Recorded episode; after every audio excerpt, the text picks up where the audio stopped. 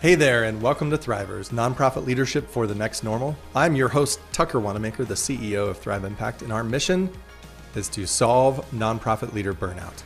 Because burnout is the enemy of creating positive change. And we want to connect you with impactful concepts and mission driven leaders so that you can learn to thrive in today's nonprofit landscape. I'm joined today, as usual, by my wonderful co host, Sarah Fanslau. Hey, Sarah, good to be here with you today. Hey Tucker, great to be here. You know, we um we want to go real like specific of the of a concept that has grown to be one of those ones that I think by surprise a little bit uh, didn't realize how how much it would catch fire of sorts within our both our organization and other organizations. But one that as we've unpacked and nonprofit leaders have come back to us and said, "Oh yeah, we started incorporating that. Like that's been really helpful." Uh, we thought we'd just get into it and talk about that. This particular one that has really helped with psychological safety. It's helped with creating a lighter environment. It's helped with what? What other things, Sarah, has this concept helped with uh, around what we're trying to do? GSD, Tucker, GSD, which is get stuff done in this podcast. GSD. I love it. it helps to GSD, y'all. That's right. I love it. Well, and this concept is we call it the skateboard analogy.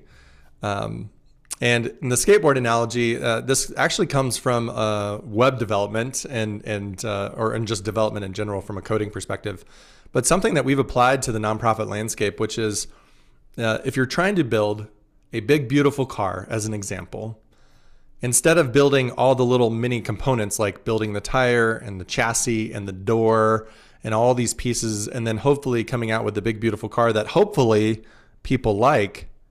Maybe. But maybe yeah exactly. They may like it maybe not. Instead of building that big beautiful car what if we built a minimum viable transportation vehicle first? Because people can't interact with a tire really. I mean what are they going to do with it? They can't get anywhere with it. They're not going to what are they going to do with a door? Like they can't do anything with a door. But with a skateboard the minimum viable transportation vehicle they can actually get from point A to point B. Now, it's going to feel clunky.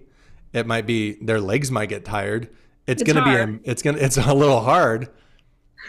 But yet the skateboard analogy is instead of, you know, building that big beautiful car one piece at a time, build a minimum viable transportation vehicle like a skateboard and then and learn from what people shared and say, "You know what?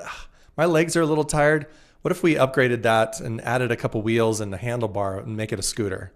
And then people go from there like, oh, what if we um, what if we actually turned it into a bike? What if we put some pedals on it and made it two big wheels, and then we can go a little faster. And then we upgrade and we upgrade and we upgrade up to where we get to the big beautiful car, but one that has actually, in a sense, been co-created along yeah. the way. So that's this concept that we've been talking about. But why, Sarah? Why is it from your perspective? Why is this so important? Why is this such a big deal? Why has this grown in our work to be actually such an incredibly important framework that we use all the time. Yeah, it's you know it's crazy because it's one that I didn't have language for before I came to Thrive Impact, um, but one that I definitely felt the need for, uh, and I'm sure you all have as well, right? You're working on something, it's not perfect, and you want to share it, right? That's the scenario here, um, and so skateboard is useful for so many different things. Um, what it does, I think, in a lot of ways, is help people uh, especially those who may struggle with perfectionism, get something out and down and then share it with others for feedback and co-creation before it's complete um, and, and I think that's one of the the biggest uh, the biggest use cases here is that just giving people uh, the language and the tool to share early, share fast, and make it better. Mm. What about you? What are what are some of the use cases you've seen? Well, I mean, you just hit on a challenge that I've had, which is being too perfect or trying to mm-hmm. be too perfect, which I've I've I've definitely learned from a personal experience that a lot of that is based in fear. Uh, a lot of that can be based in fear of of you know showing that maybe I don't have all my stuff together yet, or yeah. or fear of judgment. Um, there, there's fear underneath perfectionism. There's really fear uh, at least what I've experienced in my own lived experience as a leader. And and I think what I've learned uh, in both, you know, doing this myself in terms of creating my own skateboard, as well as uh, helping other you know other groups do this is that it created a lighter environment around creativity mm-hmm. created a lighter environment around testing and trying and and and you said the word too which is co-create it created a space that people felt like they could see potentially their voice in um, or their feedback in or something to that effect. And it's actually sped up the process uh, of creating things in general. It speeds it up and i think it makes it better.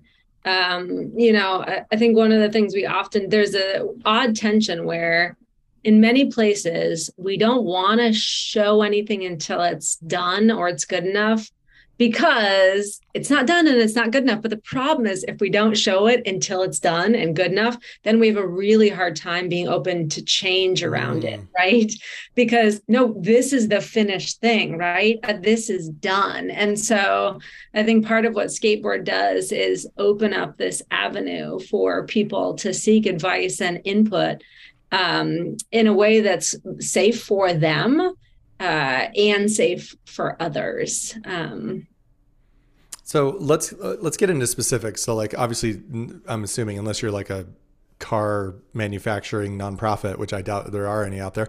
But uh, what does a big beautiful car even mean? Like, what are some cases and specific things that we're we can get into that helps people understand this concept? Yeah. So one of them for us is the impact pyramid. If y'all have been listening to our podcast before, you know that that is the frame we use to help people develop their strategic direction.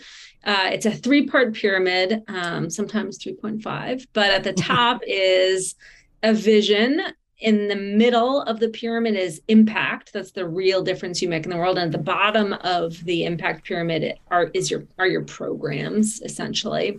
And I say 3.5 because lately organizations have been adding kind of culture to the impact layer as a way to outline the fact that we can't do impact in the world without having positive impact in our organization first. Love that. Um, which we love, of course.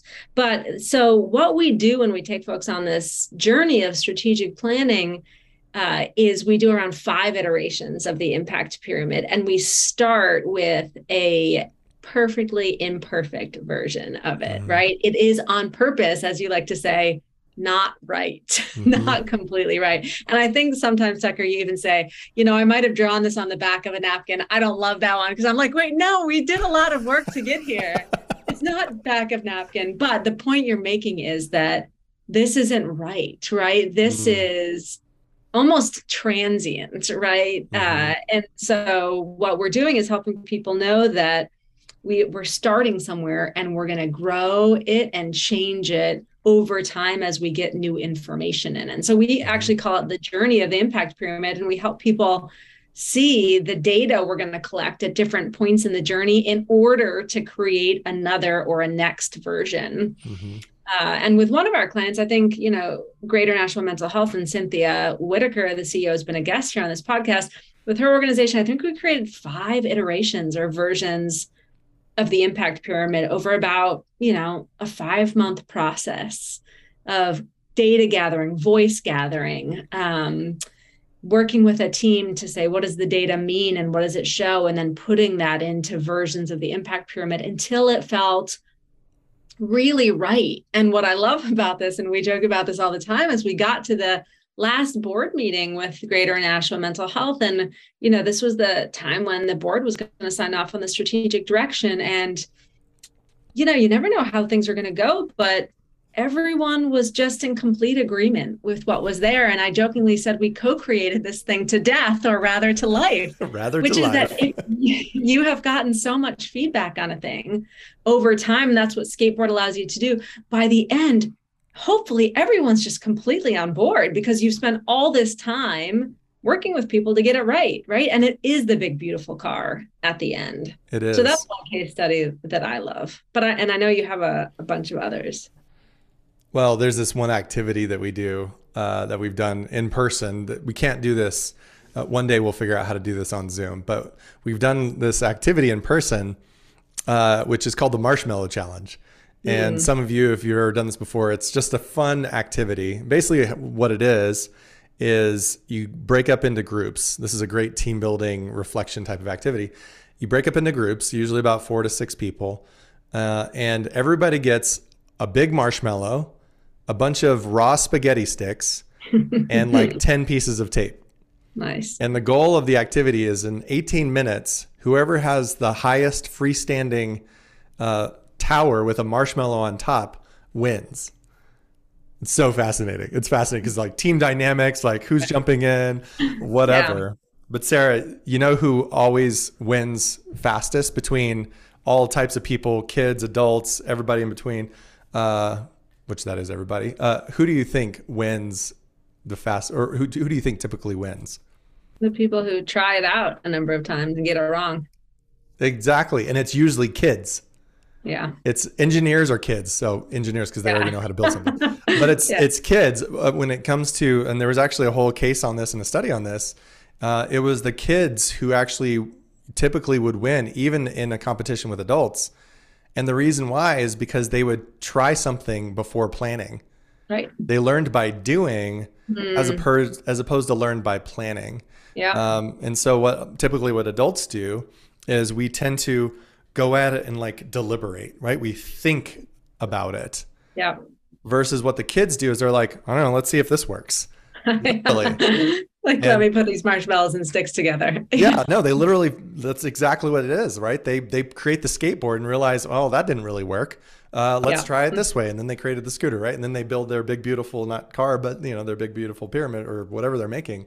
And kids tend to be the ones that try because they're they're not dealing, you know, based upon this study, they're not dealing with the psychological pressures of coming across in a smart way or right. or you know anything like that. And so that's what I've loved about that particular challenge is we actually many times will reflect on that with teams uh, around uh, why is it because why is it that most of the time the last like one to two minutes everybody's like scrambling they're like right. oh crap oh crap oh crap like we got to do something we got to do something right because well what yeah. did you do for the first 16 minutes planned we planned right, right? yeah um, but that's where there was a but there was a lot of risk to those teams yeah right? And many times, sometimes they get something that gets put up, and sometimes they don't. They like, all right, let go. It's like three, two, one. They have to let go, and then it just falls to the ground. But they didn't learn what worked as they went along the, uh, the journey. And so that big, beautiful car, if you will, or that marshmallow tower, uh, had a lot of risk built into it because they didn't create the steps to learn in a sort of agile, iterative way. Um, it's a fascinating activity. Which, and I think one thing that's interesting about that is that's almost counterintuitive for people. You know, I think sometimes you think, oh, you know, trialing and testing, I may fail. Um, but trialing and testing at a small scale is actually less risky, right, than spending all of this time planning to fail big. And so I think this idea of risk is a really interesting one when you think about skateboard and actually asks us to rethink our uh, thoughts on risk altogether, right? It's actually way riskier to spend all this time trying to plan something for then it to fail rather than trying and failing fast. Um, but so many of us are just so scared of the fear of failure, however the size, right? That we put more time into planning rather than trying, with the thought that planning is going to lead to less failure rather yeah. than trying. Well, and Sarah, I'd love for you to share a little bit about this. Um, you know, we're we have a we have a program called Thrivers. Uh, we're doing it with uh, Pikes Peak Community Foundation right now. It's a six month program, and we just wrapped up a three part workshop series called the Impact in the Story, which we're going to go deeper in actually in a couple weeks with the Pikes Peak Community Foundation uh, and some of the learnings behind that. But one learning in particular was how did we create the space of learning quickly in the room? Like, what did you notice around the skateboard analogy being applied in a a learning environment where multiple organizations are there. They're all trying to learn around impact evaluation and storytelling. What did you notice around how this was applied and helpful from a learning perspective? Yeah, I mean, so you know, at, at Thrive Impact, we we use action learning or experiential learning models, um, which research shows us, you know, helps improve satisfaction and generate learning outcomes better than traditional, you know, teacher to peer learning. And one of the pieces at the base of that is making the the learning about the real work right is actually the doing and so in this impact into story energizer for in each of the two we had three two hour series or sessions rather we had folks work in the room. And so, for example, in the first session, it was all around logic models, basically understanding the impact at the base of your organization. And, you know, we showed folks a a relatively accessible form of a logic model because those can be scary. And logic models just like outline how the activities of your program allow, outline align with the change you want to make. We showed them an accessible one in the form of a storyboard and then we re- literally gave them a google slide version that they could create in the room. They did so and then they shared it with each other and got feedback. And this model of learning you know again is, is very research based and folks have shown that these series of doing, sharing, and reflecting really help to codify the learning gains and also support the development of critical thinking skills. So, you know, again, the skateboard, it's not just about creating the process, it's the product, rather. It's also about creating the conditions under which folks can learn and learn more rapidly mm. in order to apply concepts. And get feedback, right? Like it's yeah. it's user feedback. Like, does this translate to you? Does this not translate to you? And also for those who are receiving the feedback or those who are being asked for the feedback, uh, going back to our co-creation component, you know, I remember we asked in the room, how many of you learned about your own logic model based upon right. somebody else sharing their logic model with you?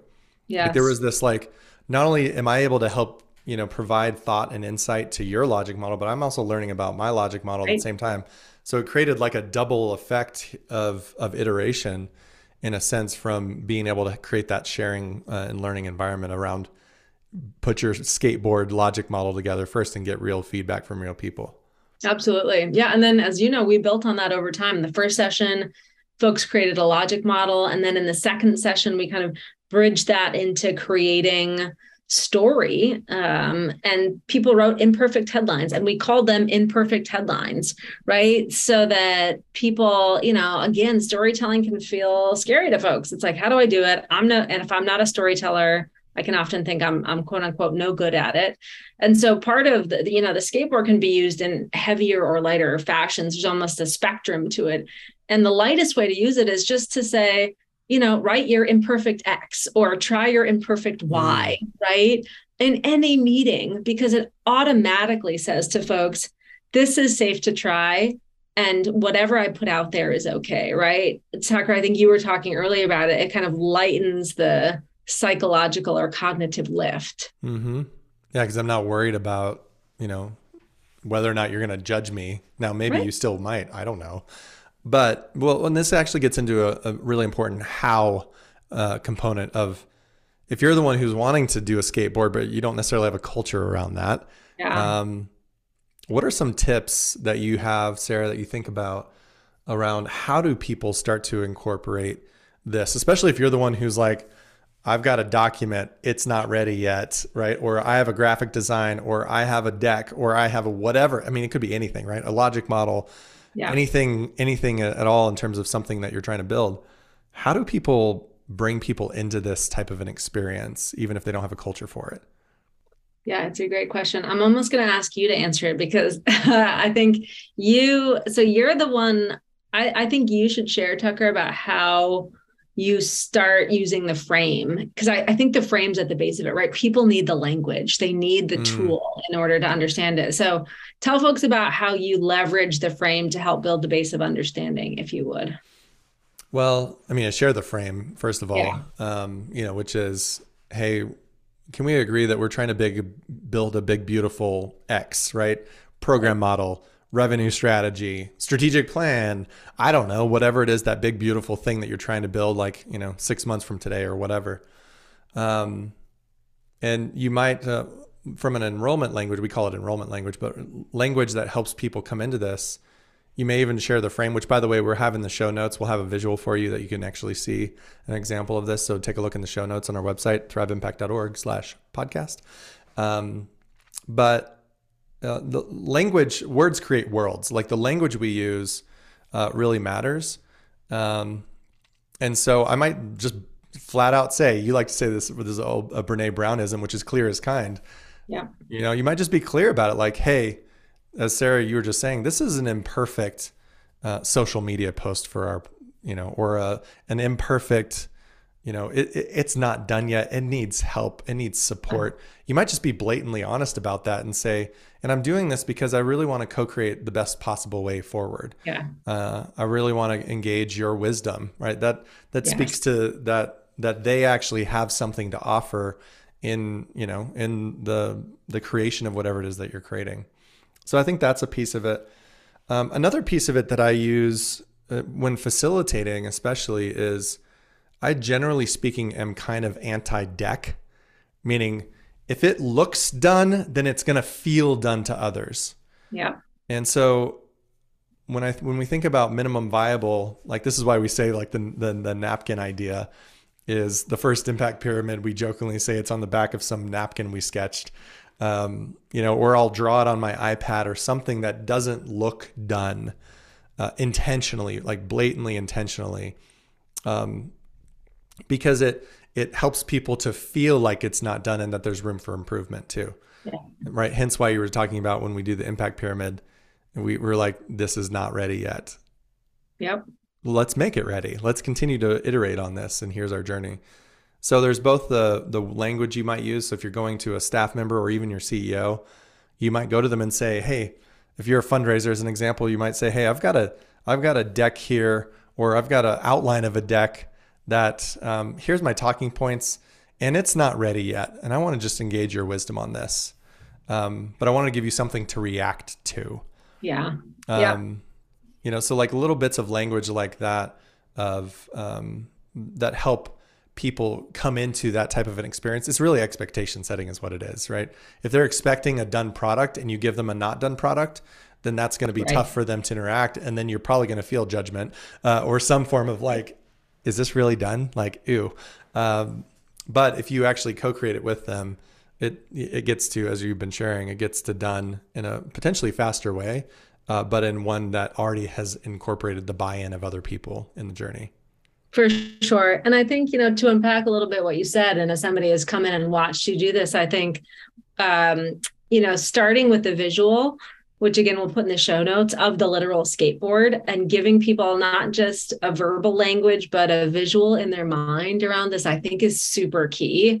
And so at the organization level if this is something you want to lean into like use this visual you know bring it to a staff meeting or whatever meeting you're at and you're going to be like i want to try a new process with y'all and let me show you this visual to tell you what i mean. Um, so I, I, think that's step one and then step two is that uh, using that language as you just shared to say you know i'm going to share something with you that's at the skateboard level and something you do frequently tucker is then take that visual back up and circle the skateboard right? Again you're setting expectations but in a visual way about where folks are in the journey. And you could use that diagram almost throughout. You could say okay we started at skateboard. You know what? Now we're here. We're at scooter y'all which means that we've done some work to get here and we still have a ways to go.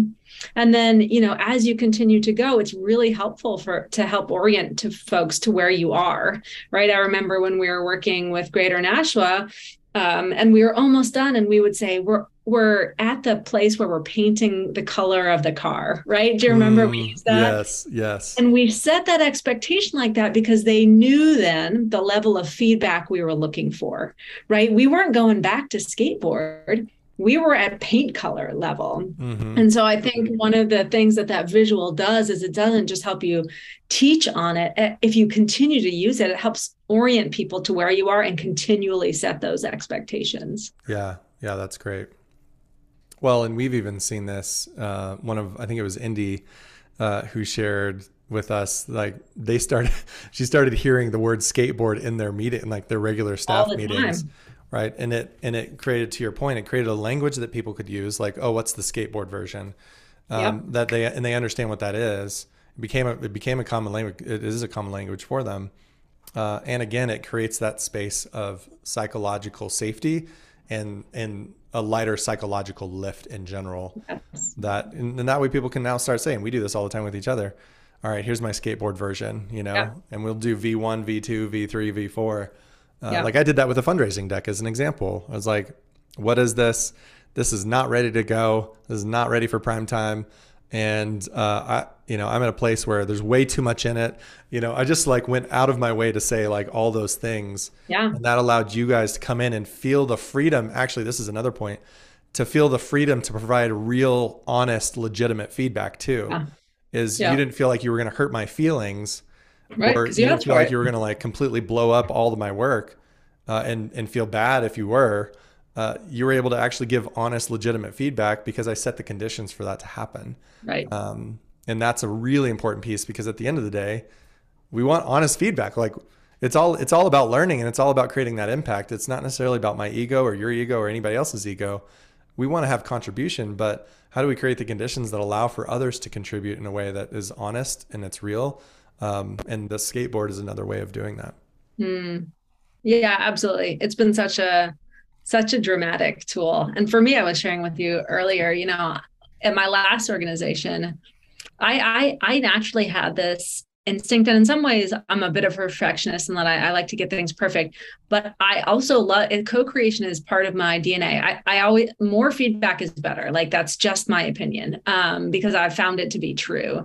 And yet i didn't have a language to use. And so i would often you know start things and literally uh, you know within like 45 minutes of starting a document um, and that's a long time for me i'll be itching to send it out like itching you know um, because I'm like, it's good enough. I've gotten enough down so that people mm. can interact with it and give me something back before I spend more time there. Mm. And that for me is someone who's always thinking about how to use my time most productively. I think the skateboard for me, that language, has given me the freedom to not do more work than is necessary based on the stage that a thing is at. So if it's at the V1 level, right? Like put in an inch of work. That's it because all you're doing is putting something up on the wall for other people to help you make better right? Now as the stages go on you may need to increase the depth of your work.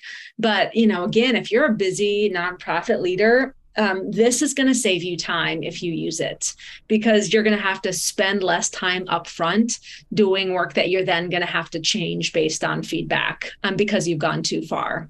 So I, I definitely think it's a real uh, time saver and a prioritization helper for busy nonprofit leaders. Awesome.